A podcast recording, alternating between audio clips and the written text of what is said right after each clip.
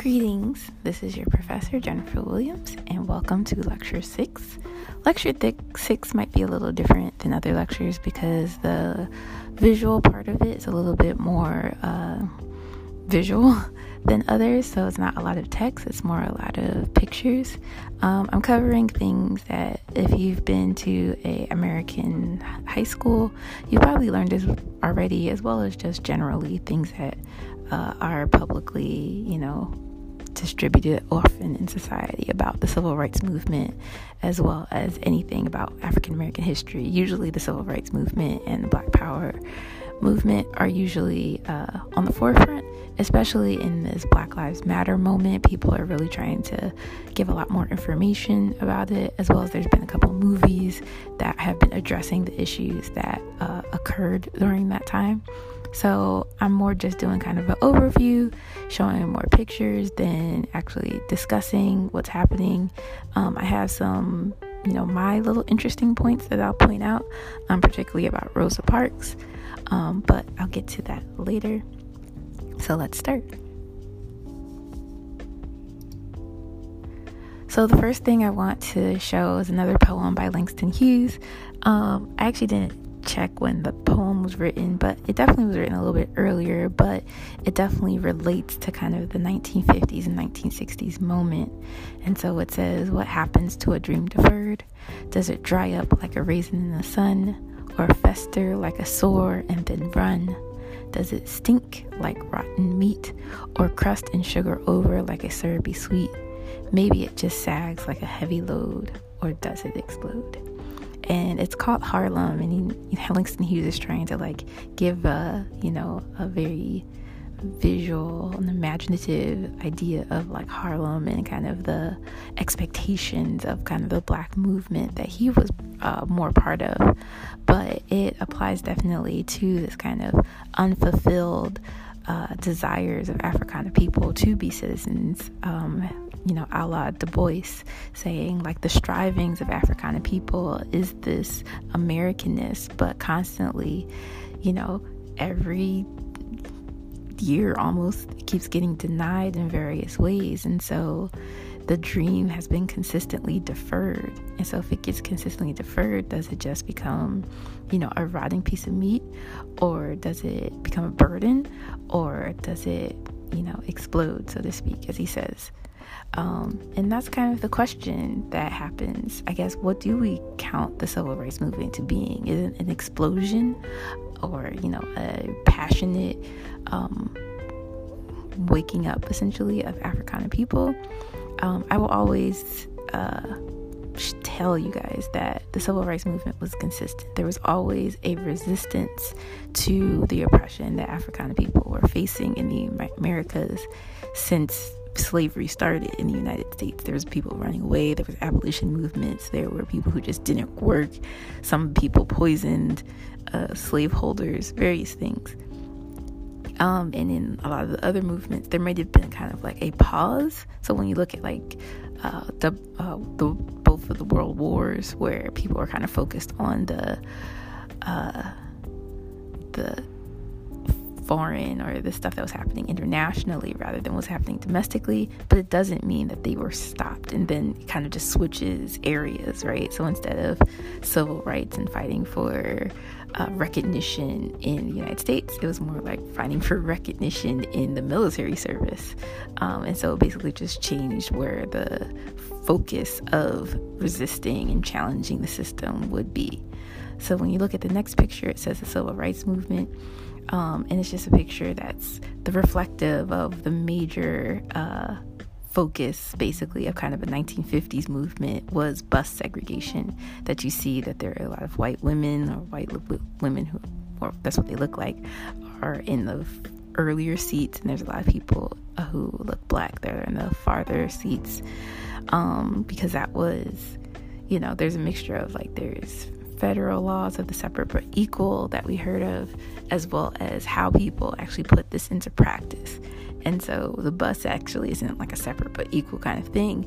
Um, but everyone could ride the bus, which they would say is the equality part. But where you sat on the bus was dictated by the laws of the local system. Um, so sometimes it was there would be separate buses for Africana people. Sometimes there would be one bus system, and African people were only allowed to sit in certain sections of the bus.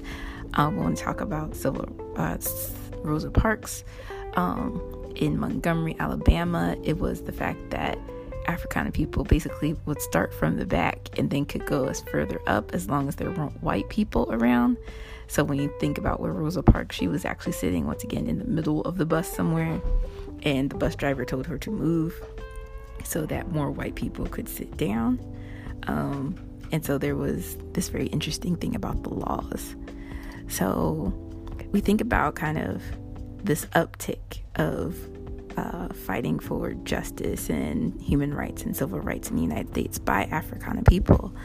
Um, and sometimes people say that it really started in World War II in the military because there was a lot of, uh, as I was saying, service people, servicemen and women who would come back from World War II expecting the rights of a soldier, basically, the kind of uh, respect uh, that gets given to soldiers, especially since they were getting some version of success, depending where they were abroad in Europe. And so they're serving Europe, they're fighting the systems that are there, and it is about this idea of democracy.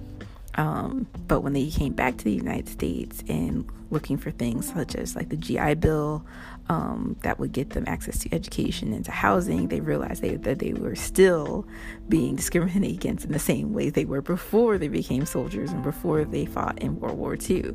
Um, and so they became a strong um, force against discrimination, and a lot of them were definitely pushing for change to happen in their organizations, such as the NAACP, as well as other organizations that we'll talk about a little bit later. So, as we see here in this picture, it's called the democracy and it's the double victory at home and abroad. And um, it's basically what it sounds like. So, victory against fascism in Germany and France and everywhere else, as well as victory of uh, civil rights for African Americans at home, even though they were showing that the civil rights at home was not happening, even though quote unquote America was winning the war abroad, it still, as I wrote down, invigorated African American communities to continue this fight for equity. The next picture, once again, I'm showing you kind of generic stuff that you may have seen before, and if not, just kind of refreshing a memory of the discrimination that was happening. So you see that there is a woman drinking a water fountain that says colored only, um, and next to it, there's one that says white only, uh, and it's front of, you know, a generic uh, food spot. Um, she's in a nice outfit, but it's once again showing the society and how it was different and then the next picture, this is actually kind of later. So this is more like the 1960s after a few of those amendments were passed. Uh, it says no white people allowed in the zoo today. So I think this is saying on Tuesdays, African people can visit uh, this Memphis Zoo, but they can't visit any other day of the week. Um, so this was both to say that, you know, separating the races, but also white people were allowed to go to the zoo five days a week. I don't know if they were open on Sundays. Um, they were allowed to go to the zoo five days a week, while African people were only allowed to go one day a week. So once again, showing the segregation as well as the how much was it equal, and why were people so concerned with not having the races uh, mixed with each other. The next picture also saying that there were people who weren't, you know, uh, is not just African Americans and whites, but also anybody who fits in, you know, the non white status. Uh, so we have to remember that these things are localized as well. And so I'm not necessarily sure where the sign is exactly what state it's from, but it's definitely in the southern area. So, like Texas, New Mexico, etc. Um, and so even though there was segregation happening strictly for African Americans and whites. There's also segregation happening for any other group that was non white, such as uh, indigenous folks, so the Native Americans. There was also some signage against them going to certain places for Mexicans, as they say here, Spanish, quote unquote. Um, they were also had some discriminatory practices and had some legal cases to uh, fight for their rights to be seen as equal citizens in the law. Um, and there's a couple interesting cases of Texas uh, in the 1950s and 60s as well regarding that. And as I said in class for the last lecture, there is still domestic terrorism happening, particularly with the Ku Klux Klan, as well as any sort of mob violence that was happening. And it's usually represented, as you see here, with a cross burning. You know that if there was a cross burned, in your neighborhood that it was sending a message, especially to African American people, especially African American people who had gained some means. So, like store owners, lawyers, doctors, that kind of class of people um, is basically trying to tell them that they should know their place. Once again, this kind of conversation that's happening in Woodson about African Americans knowing their place. Um, but this was a uh, explicit um, show of force by mostly white individuals to say that African Americans should not, you know, should not try to fight for their civil rights or else they will be harmed or killed um, by a group within their communities. And so this was all happening at the same time. So I'm basically, just trying to set the stage for why the campus movements are happening. So imagine these are the children basically children and teenagers are living through segregation they're living through domestic terrorism happening you know on their own front lawns and then they're told um, and then because a lot of things are opening in Brown v. Board, which is next, Brown v. Board happens when they're children and they're quote unquote allowed to go to predominantly white institutions of higher education they are coming from this history of being segregated, this history of being treated as unequal, this history of being um, seen as inferior by other peoples, this, you know, experiences of fear for speaking out. And then they're, you know, trying to as students in the 1960s and the 1970s trying to have a different relationship to not just themselves but also to the state and also to white people who uh, attempted to make them you know silent be, um, for their views for their being black people in the united states and so when we look at the Brown v. Board case in 1954, this was one of the major events that kind of changes the status quo.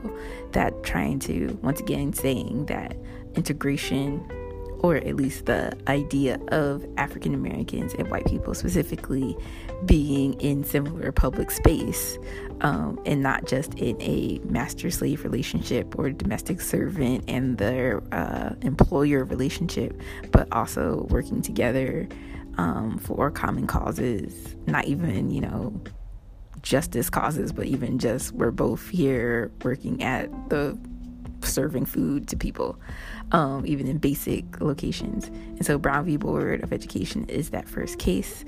Um, and you see, this is a kind of picture of people um, who are against that, people who are pro segregation, connecting segregation to communism, which is an interesting kind of time period. Because remember, this is 1950s. This is getting into the Red Scare, and um, communism is this evil thing um, during this time. And so they're adding the racial question to the international question. So that's very kind of interesting picture there. So in Brown v. Board, if you know the language of court cases, uh, Brown is the defendant, I think, or Brown is the uh, prosecution, and Board of Education is defendant. There we go.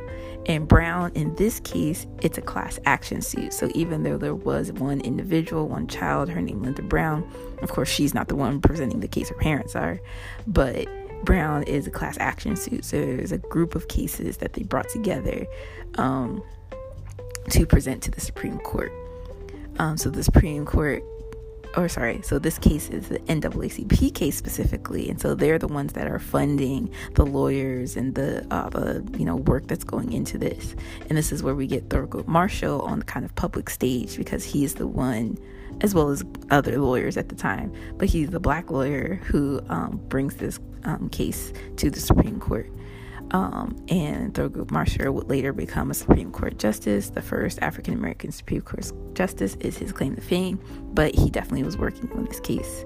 And Brown v. Board, as we you know have talked about in class, as well as you may have heard in other educational settings, is the one that strikes down separate but equal. And as it says here, the decision was that separate but separate educational facilities specifically are inherently unequal. And the next thing I wrote, and I wrote it in quote in sorry italics for a reason, was that the idea that de- desegregation occurs across the nation. And so I copied this from another uh, location, and the reason why I kind of left it there is because it's true to a point. It's not just that Brown v. Board happens and then there is no desegregation. There is a lot of there are more court cases, more civil actions that had to occur from 1954 until basically the present day in order to remove all the laws on the federal, local, um, or federal, state, and local levels in order to allow for uh, the races to mix, so to speak. So even though Brown v. Board becomes the standard, it is not just like automatically happening. Everyone, there's still a lot of court cases that happen. It's just that Brown v. Board becomes the precedent that everyone can refer to in order to break down everything else. So remember that Brown v. Board is only for education educational institutions that are funded by state money or federal money and basically everyone had to like take those little pieces. So if they were like anything funded by federal money then we have to go through everything that's done by federal money such as uh, public transportation funded by federal money. And therefore you know it spans um, around to those different areas one thing that I definitely want to also recognize on the next slide you see is the Kenneth and Mamie Clark doll test. So this is once again we're doing a lot of this is Africana studies, right?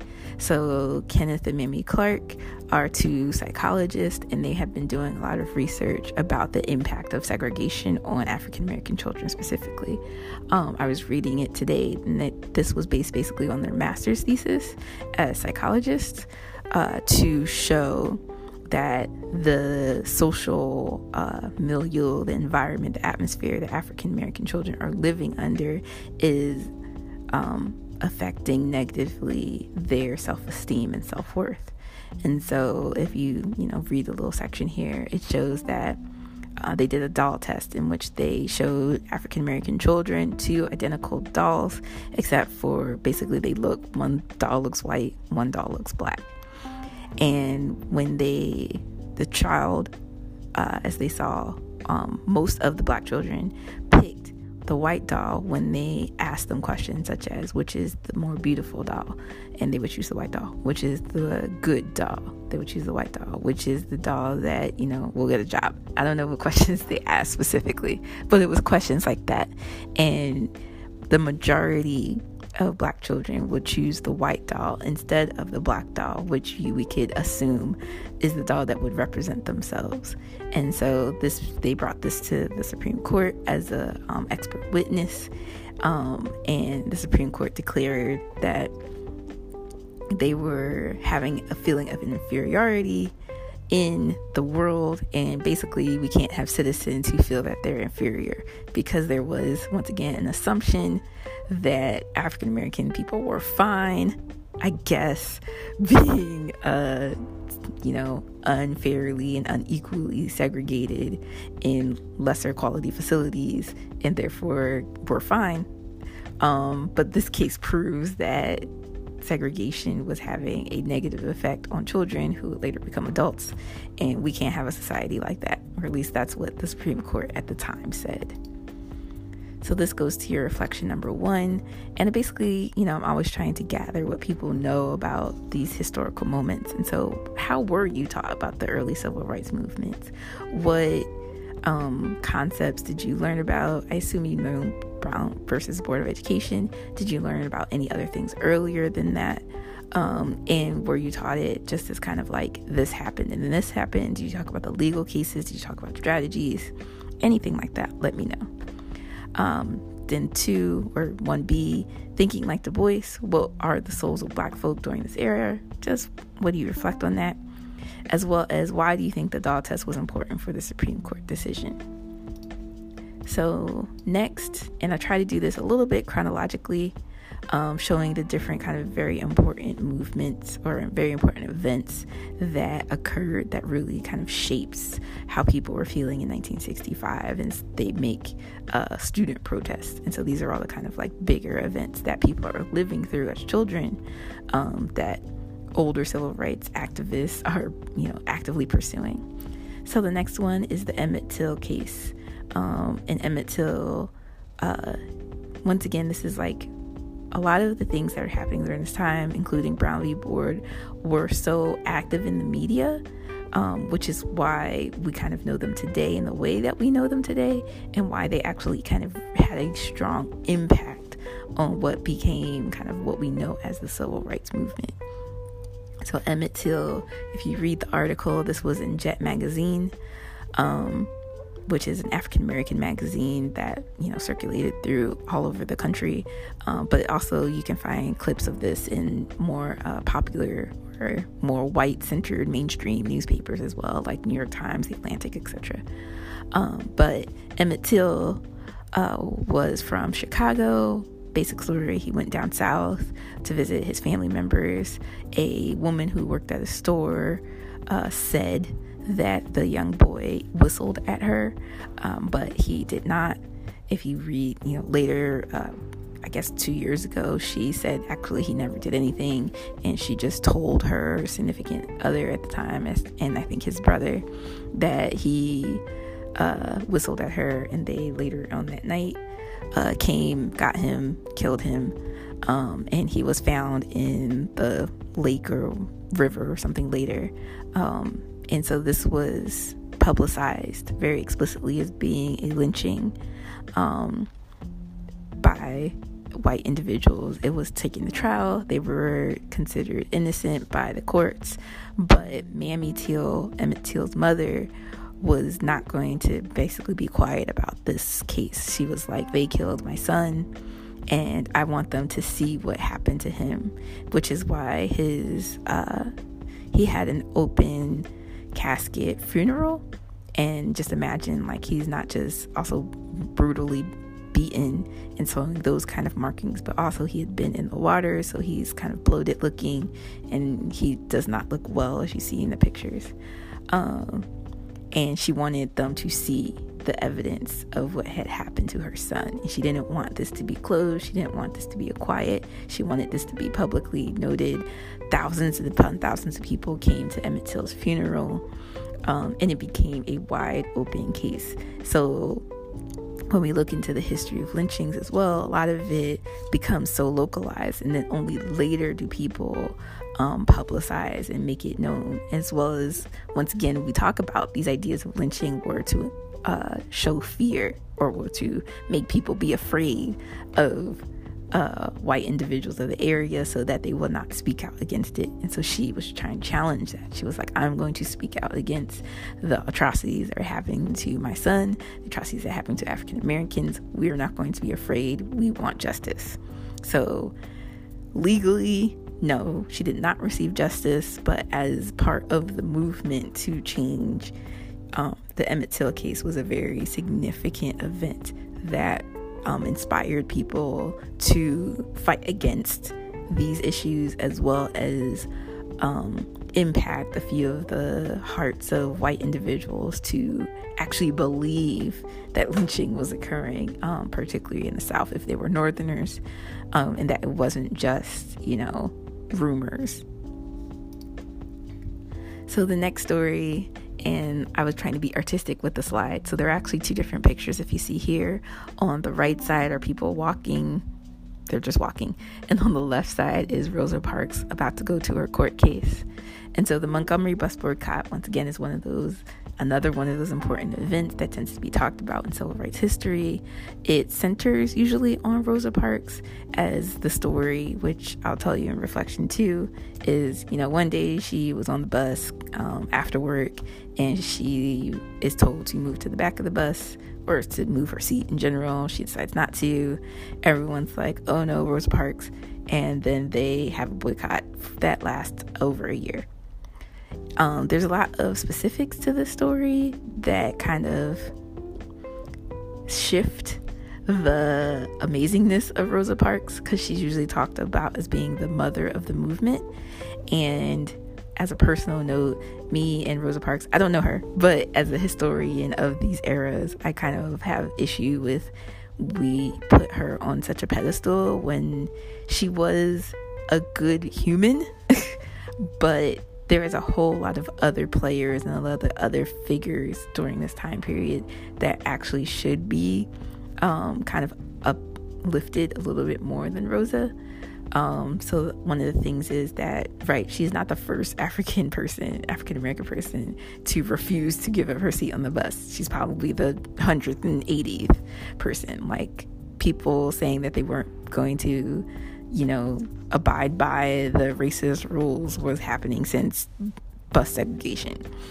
Um, and two, even in Montgomery, the people surrounding Rosa Parks, the NAACP, other organizations, uh, particularly there's one organization uh, called the Women's Political Council, the WPC, had been planning a boycott a year before Rosa Parks even did anything.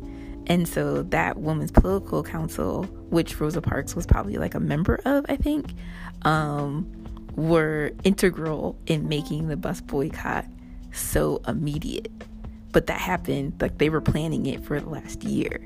And then in terms of like other people in Montgomery itself, the city, um, not being on the bus or, you know, refusing to move, there's probably four or five women as well um, who also were not part who were refusing to move from their seats.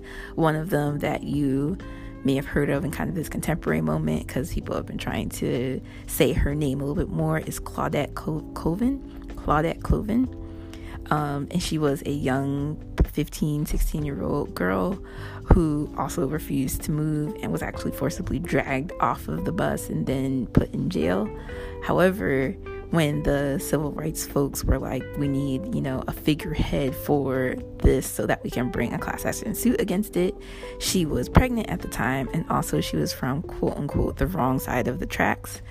Um, and because she was a little bit more outspoken, she was a little bit more, you know, raw at the edges. And when they saw her, she was also pregnant. Um, so she's a 16 year old pregnant uh, mouthy young person. And they, the civil rights people at the time, were like, she can't be the face of the movement. And so they quote unquote lucked out.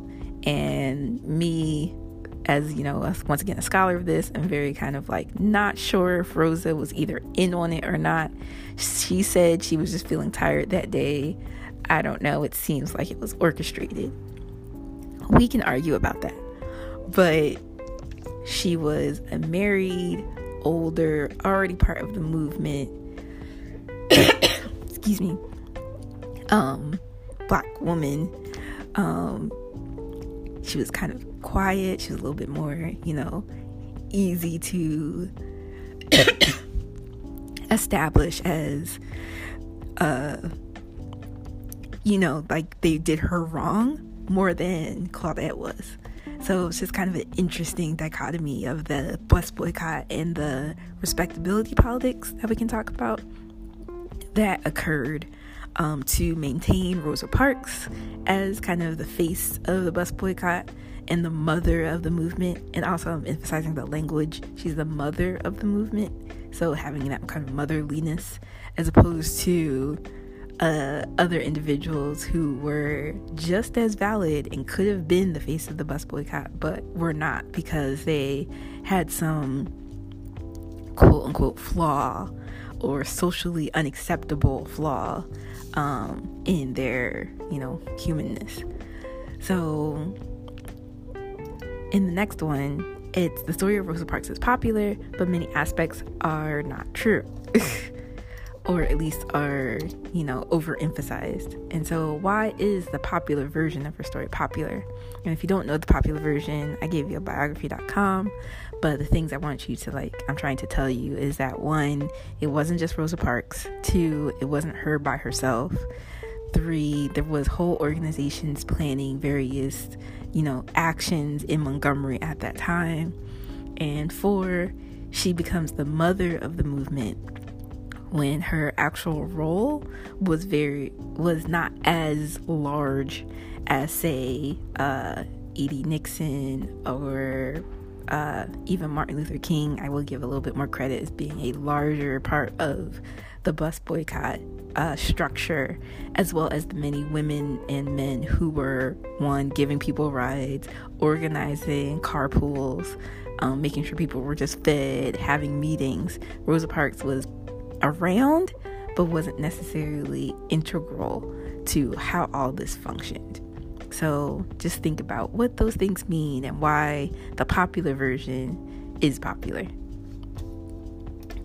Next, we're going to Martin Luther King. I'm not going to say much about him because he's he's public knowledge. Um, if you don't know Martin Luther King, every page that you'll find on the internet will be saying some interesting fact about him.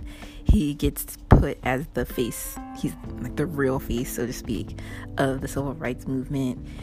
He, you know, that I can't say anything else. He he did that. He's around. So these are just some pictures of him.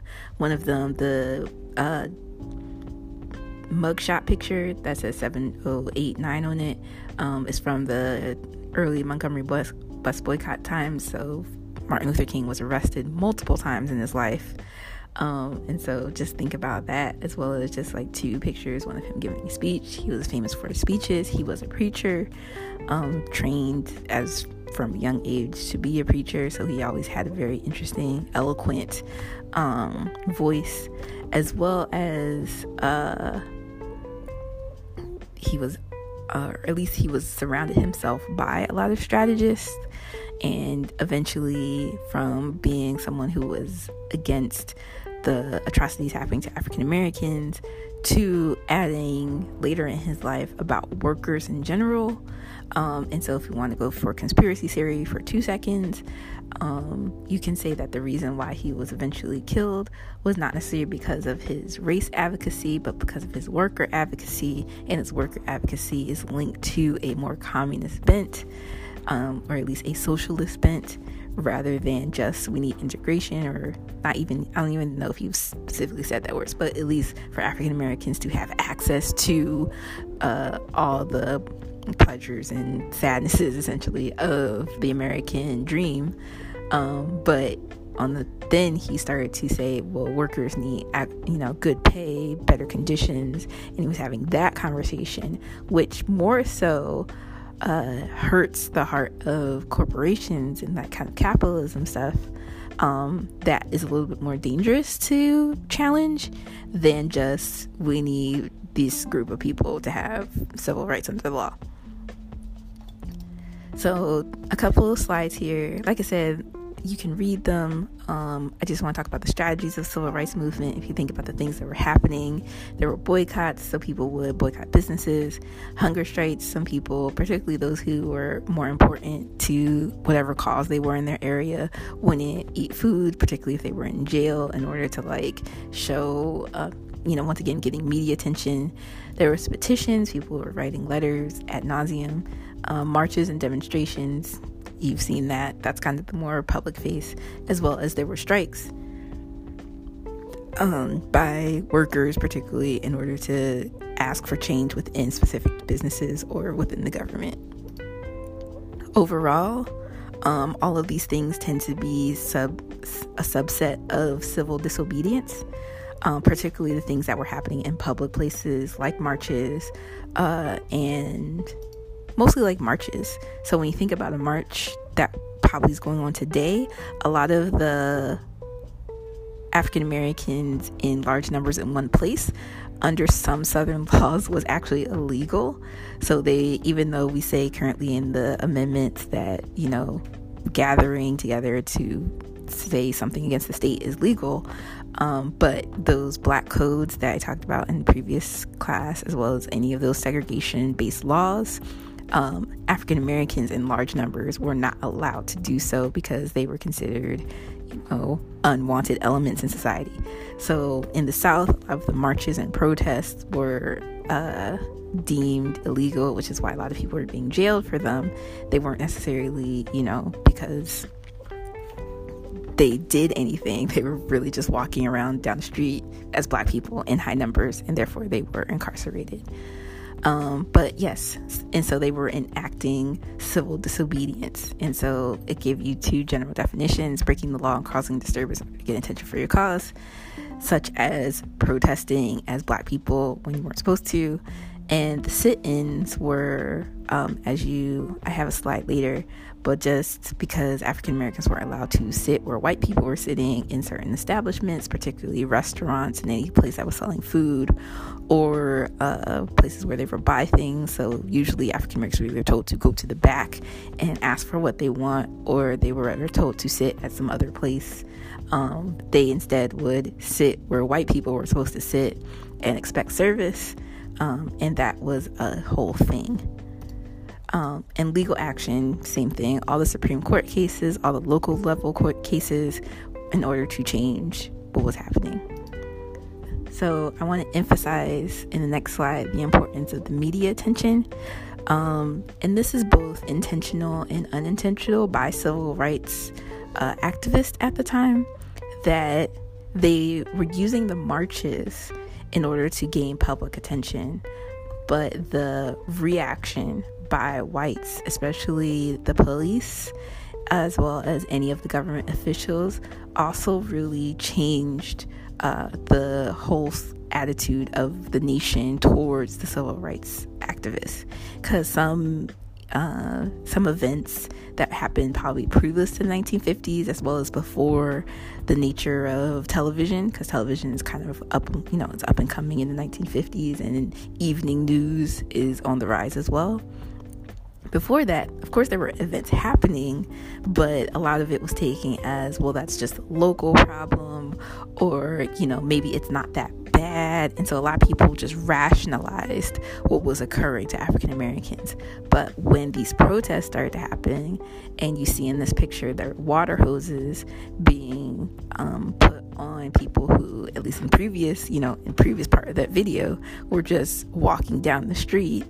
Um, they saw that the reaction by whites definitely was antithetical to everything that quote this nation is for. So freedom liberty the right to pursue things um, clearly must not be working if when these people are having their assemblies so to speak that they are being uh, basically tortured by government officials and so the water hoses are being turned on by the police and the fire department based on the government, um, either the mayor or the local official or the governor of the area putting the water hoses on them. And then you see in this next picture, there's a dog attacking this um, man, and they also used, you know, fear tactics uh, in order to harm African Americans who were protesting as well. And so remember that that's a whole thing. And so these are kind of the, at least during marches and protests, and some of the boycotts and strikes. These are the reactions by the officials. But in the next slide, you see people doing the lunch counter protest. Some of them started by students um, in Greensboro, North Carolina, is where a lot of the kind of more famous ones are. And so you see kind of this picture of them kind of sitting normally. Um, I think this is like a picture actually, but the next picture you see that there's a few of them sitting at the counter and they're having uh, sugar and sodas and uh, like condiments like ketchup and stuff is being placed on them by a white crowd. Um, and so it's not just, like I say, it's not just the officials, but also just regular people. And all these things are being shown publicly in the news um, every night in the kind of the 50s. And so this really did, or the 60s, 50s and 60s, all the time. And so this really does change like the hearts of people to be like, well, something clearly negative is happening to African Americans. And since the law is working on the side of keeping them oppressed, then maybe we need to change the laws. And this is where all this is coming from. So, on the next slide, once again, this is just informational. The Civil Rights Act of 1964 is enacted, which changes, you know, even though it was in the Supreme Court, that uh, separate but equals happening in educational institutions in 1954, a lot of things had to occur so that it became open to all facilities in 1964. And the Civil Rights Act of 1964 is a little bit more uh, all encompassing of any sort of public space rather than the 1954 Act, which was specifically for public education, um, mostly funded by the federal money.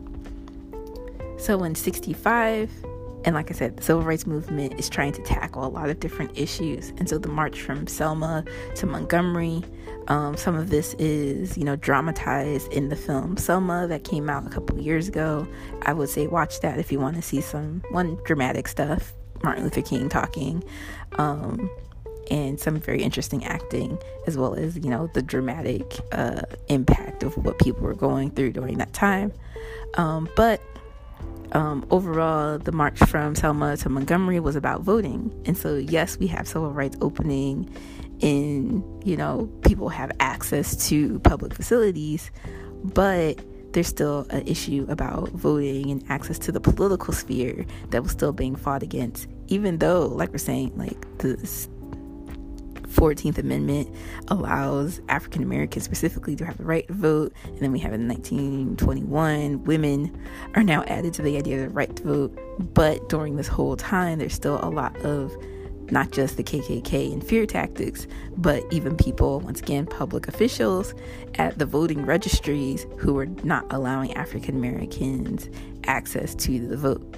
And so they, in 1965, uh, have a march in order to symbolize their desire or you know their protest to the in the unfairness of people not being able to vote in Alabama, but there's also you know other places in the United States are doing the same thing, and people uh, part of the civil disobedience is a lot of African Americans would go to voter registration locations to sign up to vote as an act of civil disobedience, and there will be even some individuals from the North, mostly, uh, which is what the Student Nonviolent Coordinating Committee, which I'll talk about later, would come south on buses. A lot of them are white individuals as well, young, mostly school age or college age people, um, up until kind of young adults who are part of this desire to how do they change thing would help African Americans uh, vote or get into the voters registry either by you know sometimes teaching them to read a little bit um, on kind of a lower level as well as making sure they understand the law um, specifically and telling them about who to vote for if they even get that far into the process, as well as just protecting them as being a body, a white body that could go with them into the voter registry and having a little bit more clout than just, you know, just being um, on the sidelines. Um, I realized that a lot of things, since we just talk about them, but we don't think about like the the intensity of the movements. The march to Selma, I show like a historical picture from Selma to Montgomery, but then I do a Google Maps under it that shows that the walk if you're consistently walking would have been 15 hours or 16 hours about in 50 miles. So it's a 50 mile walk that they wanted. And not to emphasize the south but this is the south. And so it's african americans walking 50 miles about through territory that they knew would be occupied by anti black people, anti black organizations. And so they were basically risking their lives while also on the way trying to help people vote. Um, but they're risking their lives in order to make a statement about the injustices that are happening in their area. So I basically just give a quick, um, once again, informational the Challenging Voter Suppression, 1965. These are two organizations. Eventually, Lyndon um, Johnson says we need a new voter registration act And the Voter Registration Act of 1965, as you see in the next slide, it prohibits discrimination at voting polls. It establishes bilingual ballots because it's not just African Americans that are having this issue. It outlawed literacy tests, um, as well as it gave the federal government to, the power to oversee all elections in all levels. Um, and that was a good thing overall.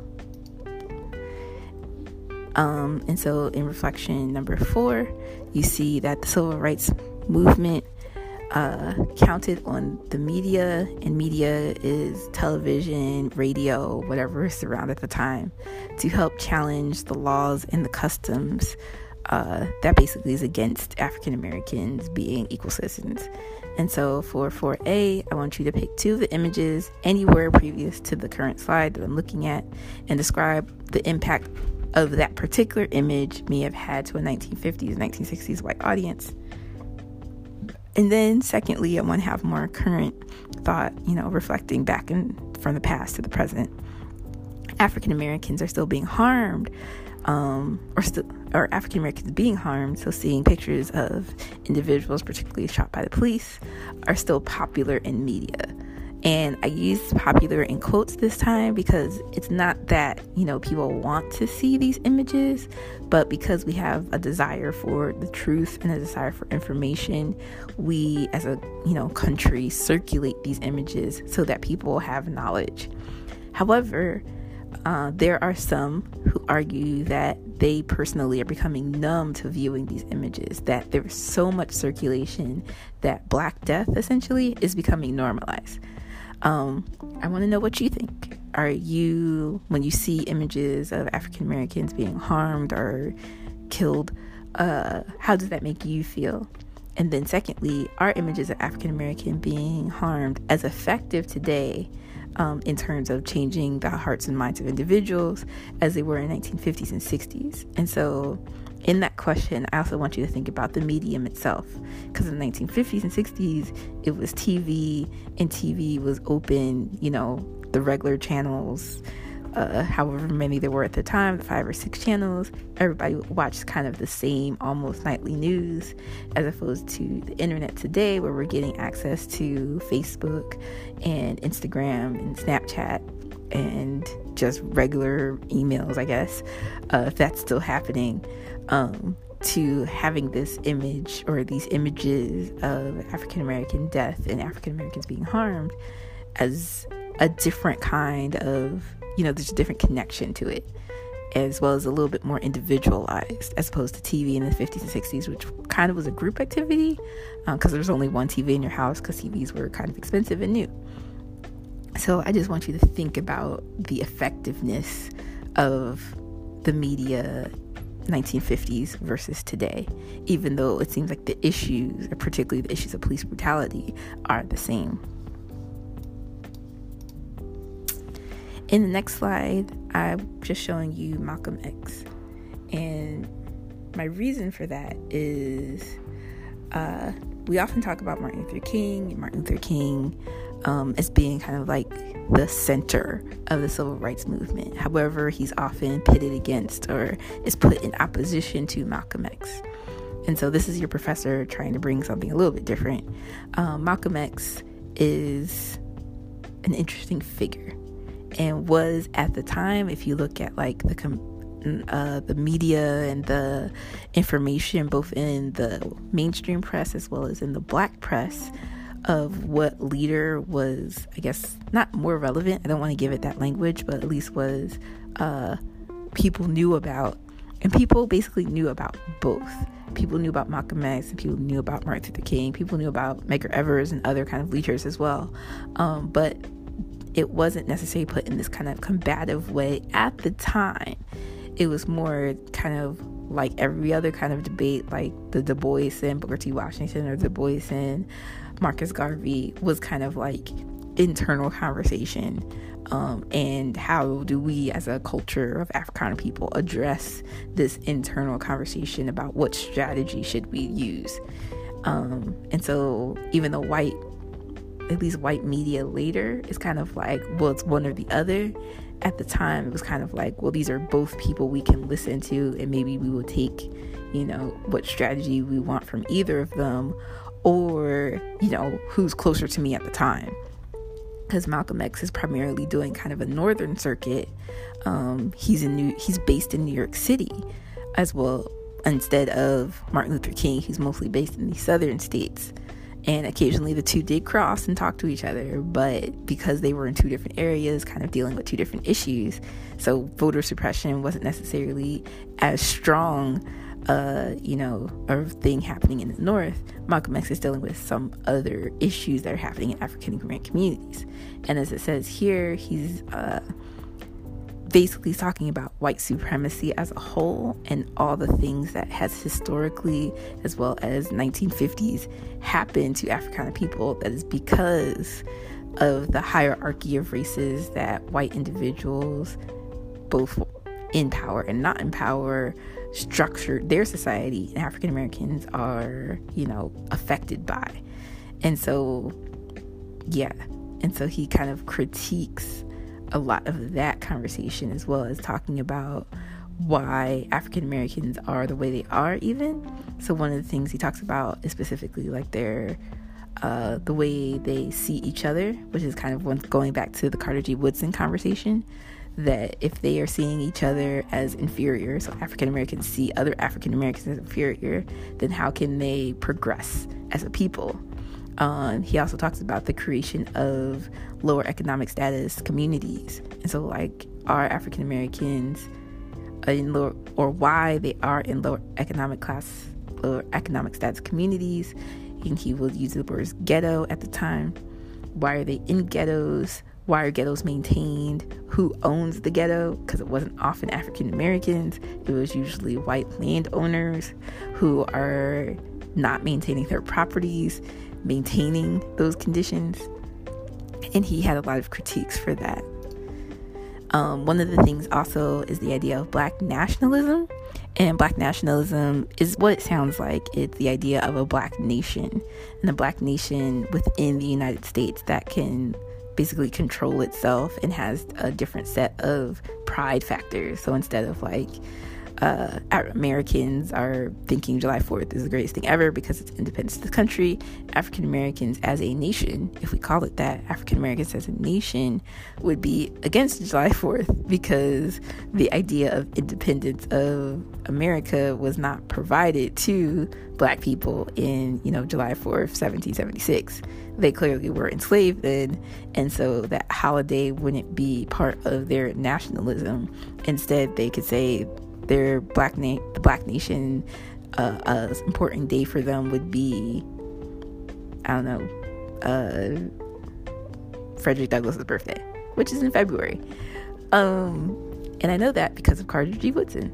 So for Malcolm X, he tends to be associated with black nationalism. Um, and it says here in the little slide, it's because Southerners, especially like black Southerners, were still kind of under the impression that if they just went north, things would be better, which, yes, to some extent was true. But Northerners who were black Northerners, particularly who were in the North, knew that, you know, racism was still affecting them, even if it wasn't just, you know, as explicit as you can't vote, but definitely it was that you may vote, but some person later on would change the ballot and then it didn't matter anyway. Another thing is that it was kind of a difference when we talk about pitting Martin Luther King against Malcolm X. The idea that Martin Luther King was Christian and espoused a lot of Christian values, such as, or Jesus centered values, not to just say Christian values, but Jesus centered values of love and forgiveness. But Islam, or at least the Islam that Malcolm X was practicing at the time. So, this is a nation of Islam, Islam, not necessarily Islam that we will understand it today as probably an Orthodox Islam. Um, so, make sure you make that distinction. But the Islam that Malcolm X was practicing was definitely tied to an idea of justice.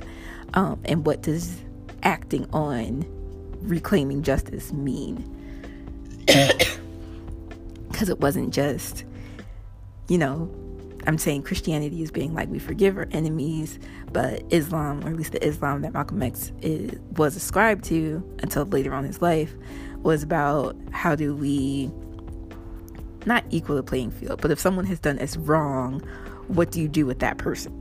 So it's a different, you know, location. Even though they both, both of them, their aim was to aid um, Africana people and to provide them with self worth, but the methods, um, or at least the methods that they espoused, may have been different.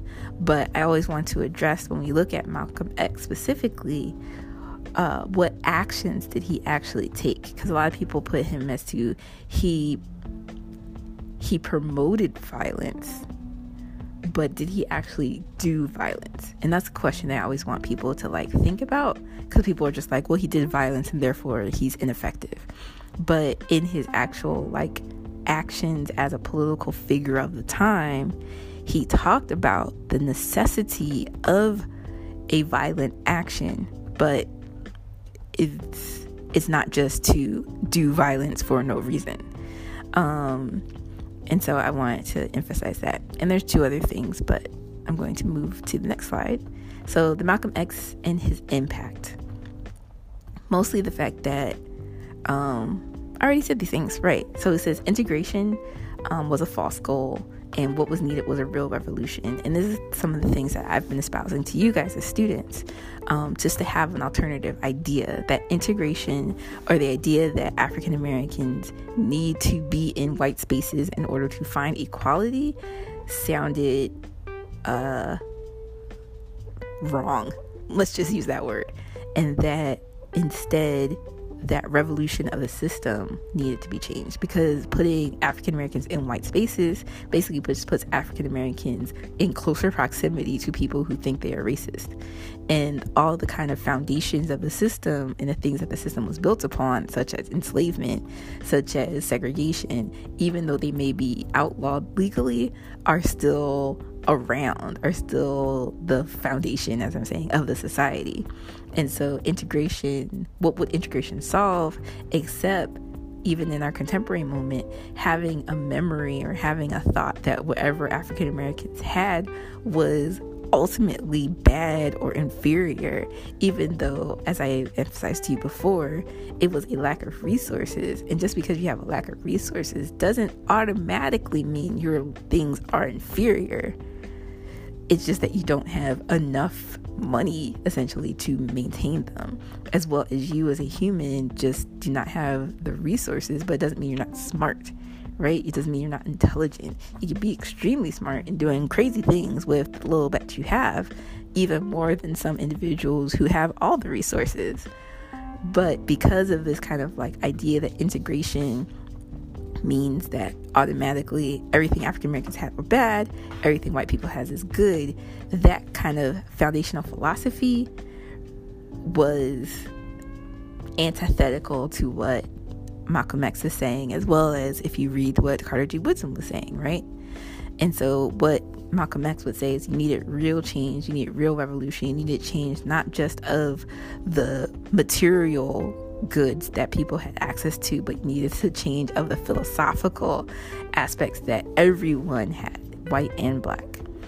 And as I said, he said ghettos were white creations um, in that kind of conversation. And so the other conversation comes up is for, uh, not the Bois, for Malcolm X being a violent, or at least someone who proposed violent revolution. Um, this is where this kind of quote comes from, as well as the picture here. And so, this is a picture that you may have seen, you may not have, but it's Malcolm X, and he has a gun. He's looking out his window. Um, this picture, I forgot what magazine it's posted in, but it's you know publicized a lot. Um, but he had this because there were death threats being made to him and his family, and he was very explicit in saying that if you attack me with bombs or whatever, because this stuff was happening to Martin Luther King too, he says he's going to fight back. He's not just going to take this damage or take harm that is occurring to him, he will, you know, harm the people who try to harm him.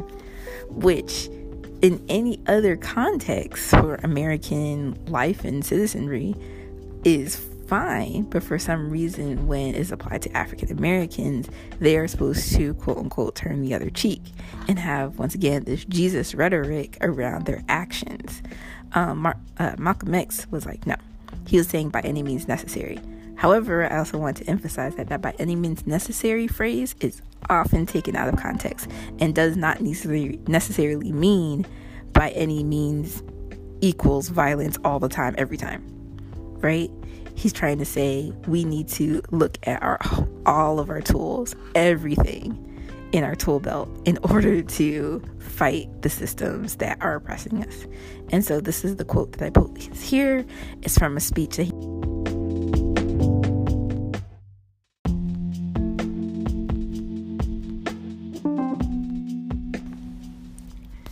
I'm gonna let that back cut exist. So going back to Malcolm X, um, he says that that's our motto.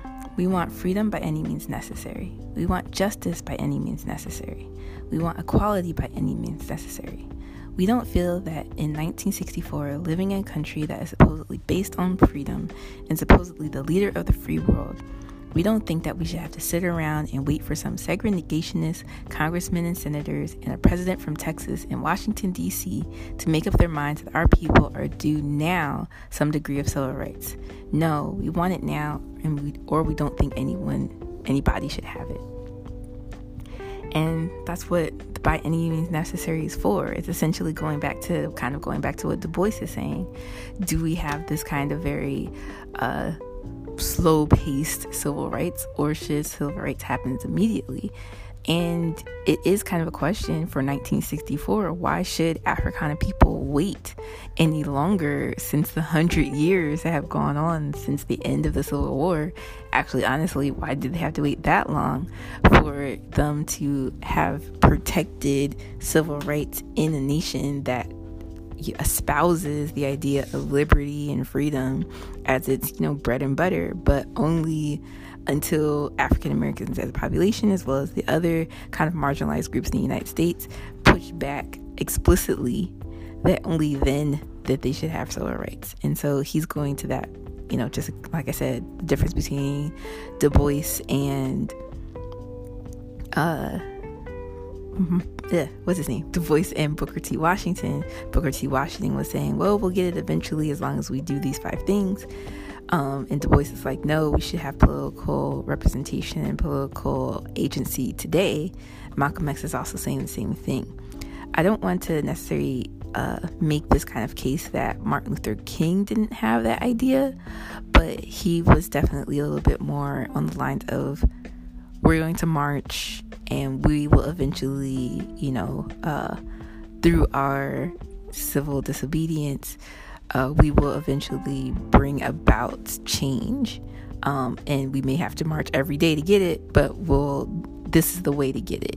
And Malcolm X is saying, you know, yes, nonviolence, but how far can nonviolence take us when our people are being actively harmed through murder, through uh, fire hoses, through everything? Like that seems to be a unfair cost that African American people have to make um, to their bodies, to their you know families, um, to get rights. Maybe we need to do other things. And this is why the language of, well, he was espousing violence probably happens. Um, which to a point, yes, but he was also definitely criticizing the activity of nonviolence and its effectiveness as a long term strategy um, versus a, you know, we are. I think he was also talking about the activeness of like we're going to demand our rights in this way now versus the passiveness that kind of was part of the civil rights movement of we'll get civil rights when you allow us to have it after we've, you know, allowed ourselves to be fire hosed, our children to be bombed, ourselves to be killed, then we'll be happy to take the civil rights that you give us. And Malcolm X wasn't okay with that kind of line. Um, but as we see later on, uh, Malcolm X and his trying to change his, I or let me go back. Malcolm X, uh, this is kind of his talk in 19, the late 1960s, or sorry, mid 1960s. He went to Mecca uh, on the Hajj, which is a Islamic um, uh, obligation essentially if you are a Muslim. And so he went upon the Hajj um, and he kind of had a different relationship. Um, previous to this point, and what I was saying, like the Nation of Islam definitely has a different rhetoric than Islam or what we would call Orthodox Islam. So in the Nation of Islam, he definitely was saying some things like the white people are the devil and they have no, you know, business in African American organization. When he came back from the Hajj and he saw that uh, in Mecca there was a large gathering of all types of people there, he kind of changed his views upon what can white people do in the movement essentially. Um, and he was okay with them being part of a movement in order to assist African people. And that was kind of his change in um, ideas. But he never really got to take that off the ground because he was later killed by the nation, or he was killed. Conspiracy theory, I don't know who he was killed by, but it is stated uh, that he's often killed by Nation of Islam because he was presenting views uh, that was antithetical to the nation. And since he was a little bit more popular at the time than people in the nation, then apparently he had to be taken out that's the conspiracy theory part. I don't think we know explicitly who ordered the hit, uh, but that seems to be the language. Um, and then, so Malcolm X dies in 1965, Martin Luther King dies in 1968. I already told you my conspiracy theory about that. I don't necessarily think it was because of his race politics. I think it was because of his workers' politics that was leaning towards a socialist politics, which definitely would have disrupted the corporations and the capitalist values of the United States. And he was already, as you already know, he was powerful, he was important um, in the 1960s. And so, him talking about socialism, in, or at least workers uniting um, in a way that was, you know, gaining traction was a little bit more detrimental to the fabric of the United States than his racial politics. Um, so by 1968, we kind of have a vacuum of leadership that there are, if Malcolm X and Martin Luther King both have been killed, as well as there's other leaders such as uh, Bobby Kennedy also was killed, who was kind of an advocate for a lot of the African American causes. um, Medgar Evers is also killed. A lot of leaders were dying due to assassination. Um, a lot of people were harmed by attempted assassinations, um, and people were bombed and killed and harmed by various things. There's still a uh, domestic terrorist uh, bent happening in the United States. All this is occurring. Um, and so, one of the things that I want you as a student to think about, right, is also, and to get to the point of the Black campus or the Black student movement, the Black campus movement, are that students are living through this. And so, these people who are going to college um, in their 18 to 25 year old ages were children and teenagers while all this civil rights history is happening, while all this changes in the American landscape is happening, while a lot of their leadership is being killed and their family members are probably grieving in front of them, and they probably themselves are grieving in front of them. And so they're seeing all this kind of happening, and then they're being accepted to predominantly white institutions. And when they get to these predominantly white institutions in like 64, 65, 66, um, and onwards, they are still being trained in the same kind of way that their parents were being trained in that they get to the university and it's African Americans haven't done anything, haven't taught anything, haven't given anything history. They're not getting African American history that they may have learned in their own communities, like at their schools or in their churches. They may have gotten that information there, but they're not getting it in college. Um, as well as that they are being told you know, once again, that they're inferior either explicitly by teachers or just by the invisibility of African Americans or the lack of support or the invisibility of African Americans in their curriculum or by the lack of support by college officials to the needs of African Americans, be it one of issues that you see in that you will see in the documentary is the idea of safety. Um, and safety on campus from other students, safety from other faculty, as well as safety from the police who now see these new, so to speak, African Americans walking around as kind of a threat. uh, to the status quo. And they, um, African American students on college campuses, particularly college campuses in predominantly white areas, college campuses such as the Ivies, um, they're being harassed by the police for, you know, being there, um, which is similar to a lot of things that are happening today of African Americans being in places and such as college campuses and being called on by the police um, because they're there. Um, and so this is the era is what they're dealing with. And so you have to think about, right, what the students are, what are their students' reactions to that. So they're in this era, they're finding themselves being, you know, the caretakers of the movement in a way. Um, do they aim towards civil rights, the still a nonviolent protest? And they may. Um, or are they finding themselves having to think of other strategies, thinking of the by any means necessary, because the same, you know, uh, terroristic or discriminatory or whatever you want to call actions are still happening to them, but in a different scope. And so this goes to my reflection number five, which kind of goes back to a previous idea of why is violence considered a bad strategy for African American protests in the 1950s and 60s? How can defending your person and your community be popularized as a good strategy? And so for 5B, I kind of want you to think a little bit outside the box.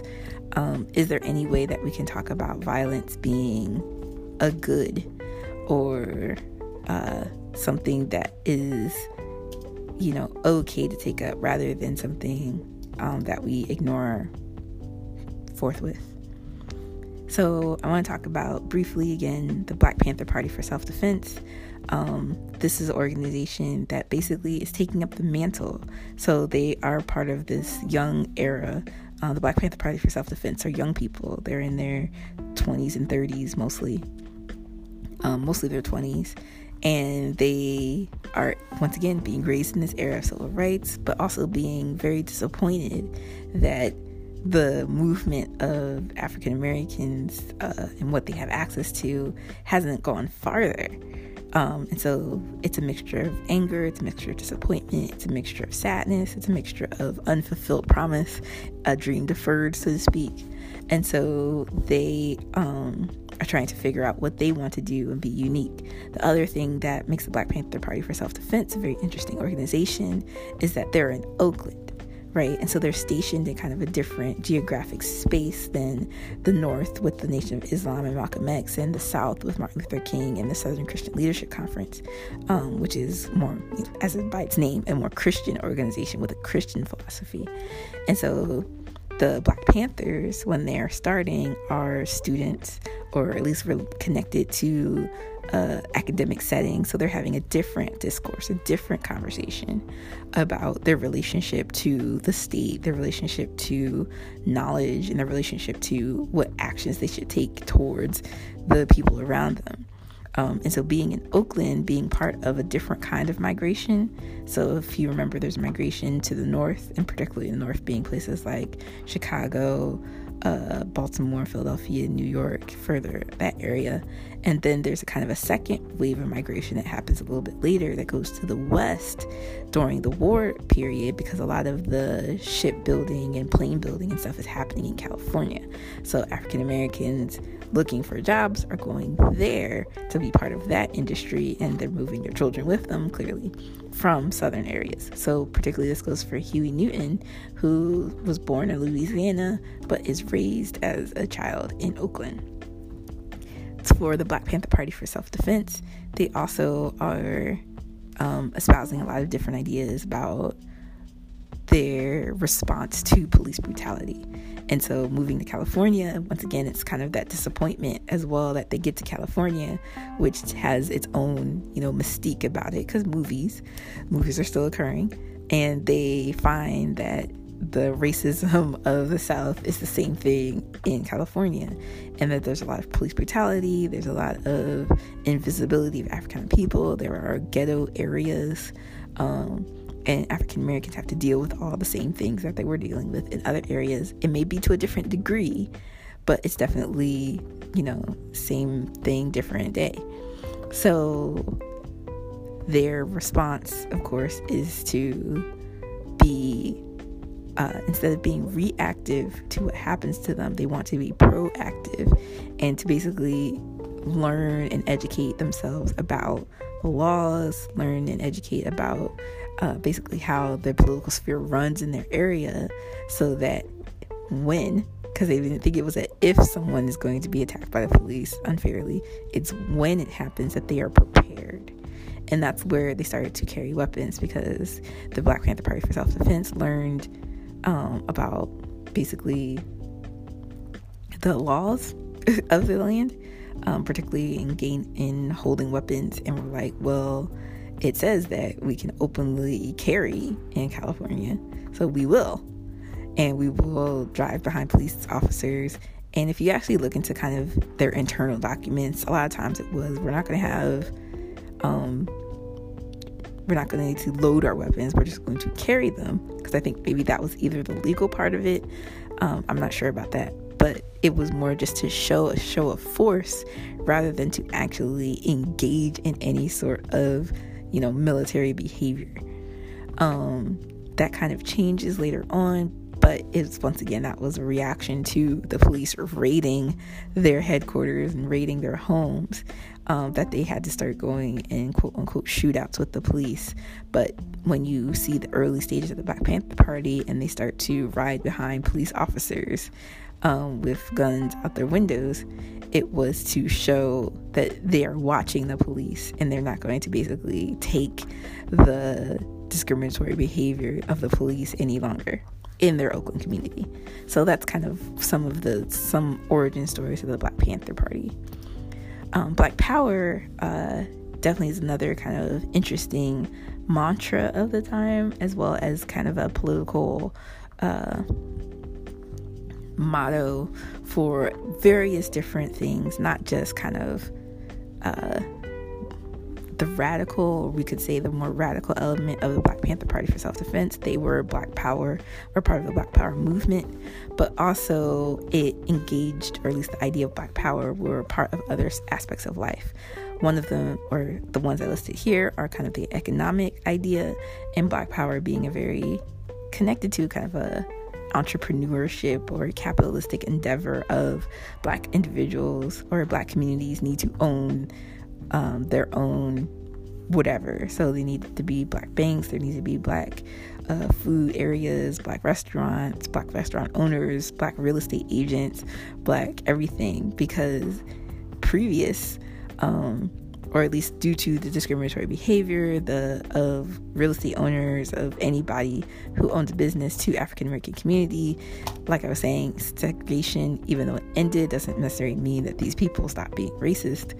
Um, they still were like, well, if this community is still going to treat us wrong, we're not going to submit to being treated inferior we're going to start to own our own things and become a little bit more isolationist um, in our own communities, which goes to, like, we're talking about black nationalism that Malcolm X was espousing, which the Nation of Islam, when you look into their history, start to do a lot of that. They actually, the Nation of Islam had a lot of schools and barbershops and uh, dry cleaners and washing areas. So that's all under kind of their care so that African Americans don't have to go and be discriminated against when they go when they need a public service.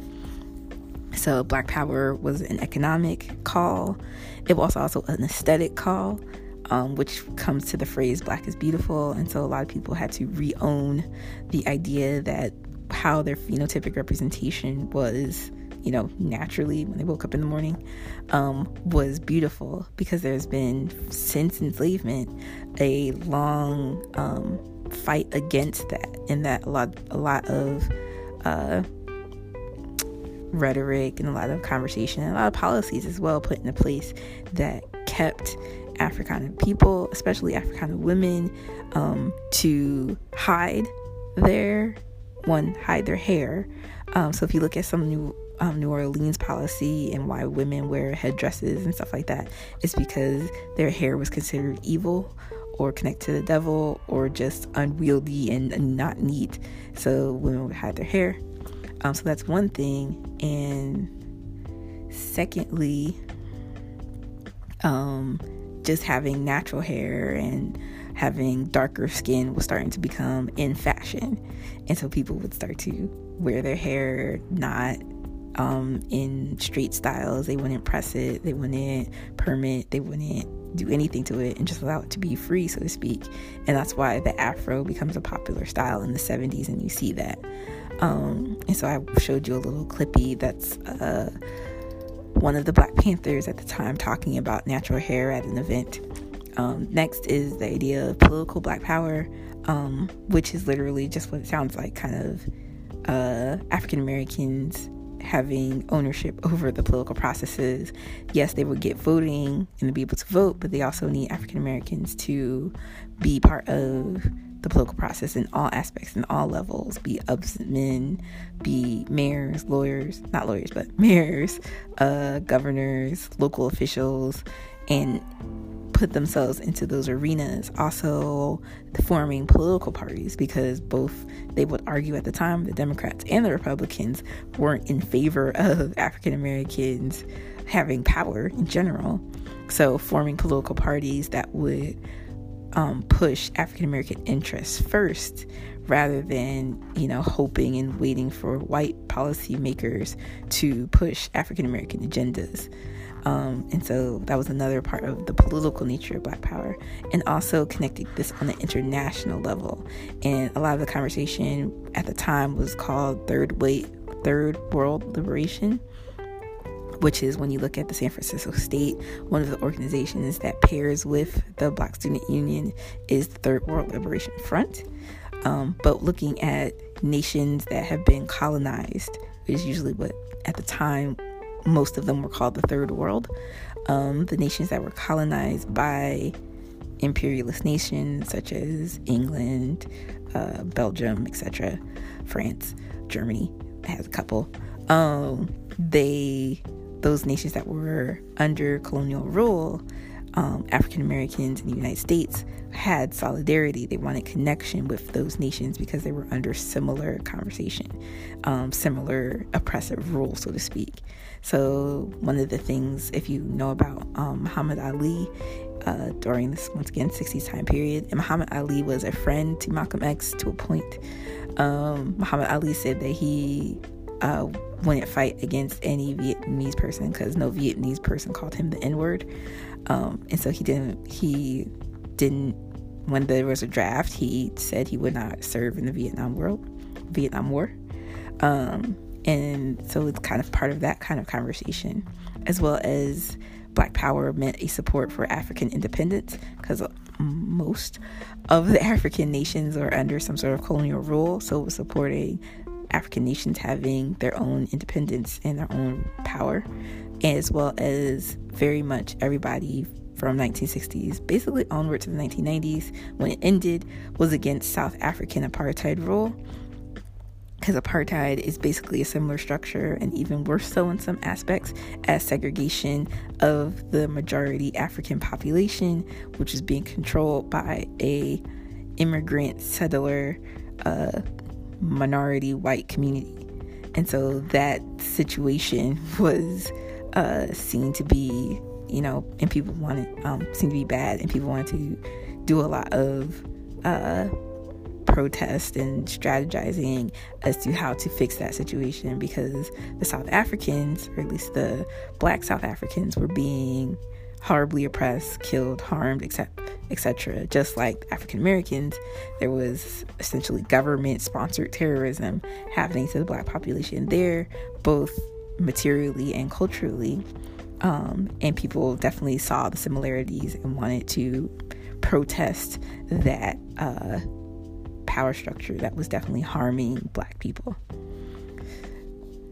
And so Black Power was including all of those things, um, which is why the student movement is living through this, right? So the student movement has, these are young people who has seen or been, you know, listening to their parents talk about all the civil rights actions, all the gains that they um, could be having, as well as the death of a lot of important leaders. There's a rise of a different kind of black person, kind of like the New Negro was happening in the 1920s. This is kind of a rise of a more radical leaning, internationally thoughtful, um, owning their own cultural power African person or African American person. And so, and then these people are going to college, right? And so that kind of whole connection. Um, and that's where, if you start to watch the documentary Agents of Change, which is a link on your Brightspace, you'll see that these people are speaking differently than probably Martin Luther King is. Martin Luther King definitely was still going to do a kind of Christian rhetoric. These people are probably coming from a more academic rhetoric and also what we probably call today a radical rhetoric in order to really um, basically shut down kind of this wishy washy or uh, the language that a lot of people use would be liberal, kind of a liberal conversation that we can fix racism by individual action. And instead, they're saying that we can fix the atrocities or the discriminations, even on the smaller levels, by immediate action as groups. And so they hit the power structures at the top rather than expect it to change by, you know, looking at the hearts and minds. They were basically demanding change rather than asking for change. Once again, coming from the line of Mar- uh, Malcolm X rather than from the line of Martin Luther King, even though they did still do protests and marches and uh, other quote nonviolent actions, um, even holding guns um, was still a nonviolent action. It just looks a lot more uh, scary, quote unquote, to certain populations. And that's the that's where they start to situate themselves. And so when you look at Reflection 6, I want you kind of to reflect upon that. And so when you watch the documentary Agents of Change and also skim the article It Can't Happen Here, Can It? which is also located in Brightspace, I want you to A, five, uh, 6A, explain the tension between black students, white students, faculty, administration, and then do you feel that armed resistance and consistent protest was necessary to change the curriculum and or the anti-black atmosphere in campus, campuses? Explain your position. And then what do you think uh, is the legacy of the black campus, um, black student movements? And lastly, on reflection number seven, there's a quote by Rogers. You should be reading Rogers, um, but I'll refer, um, refer that again um, probably on Mondays or Tuesdays class. Uh, but I want you to just think about this statement. Um, he's definitely making a very bold statement about the current state of the black students. And if this true, if we can, uh, you know, take it for granted that the statement that Rogers is saying is true, then what is the future of the university in general if African American students are content with the status quo and or have their success only directed at individual success rather than institutional change that will be a success for future generations. So, all that is for this conversation um, for lecture number six, and I hope we have great discussion in class.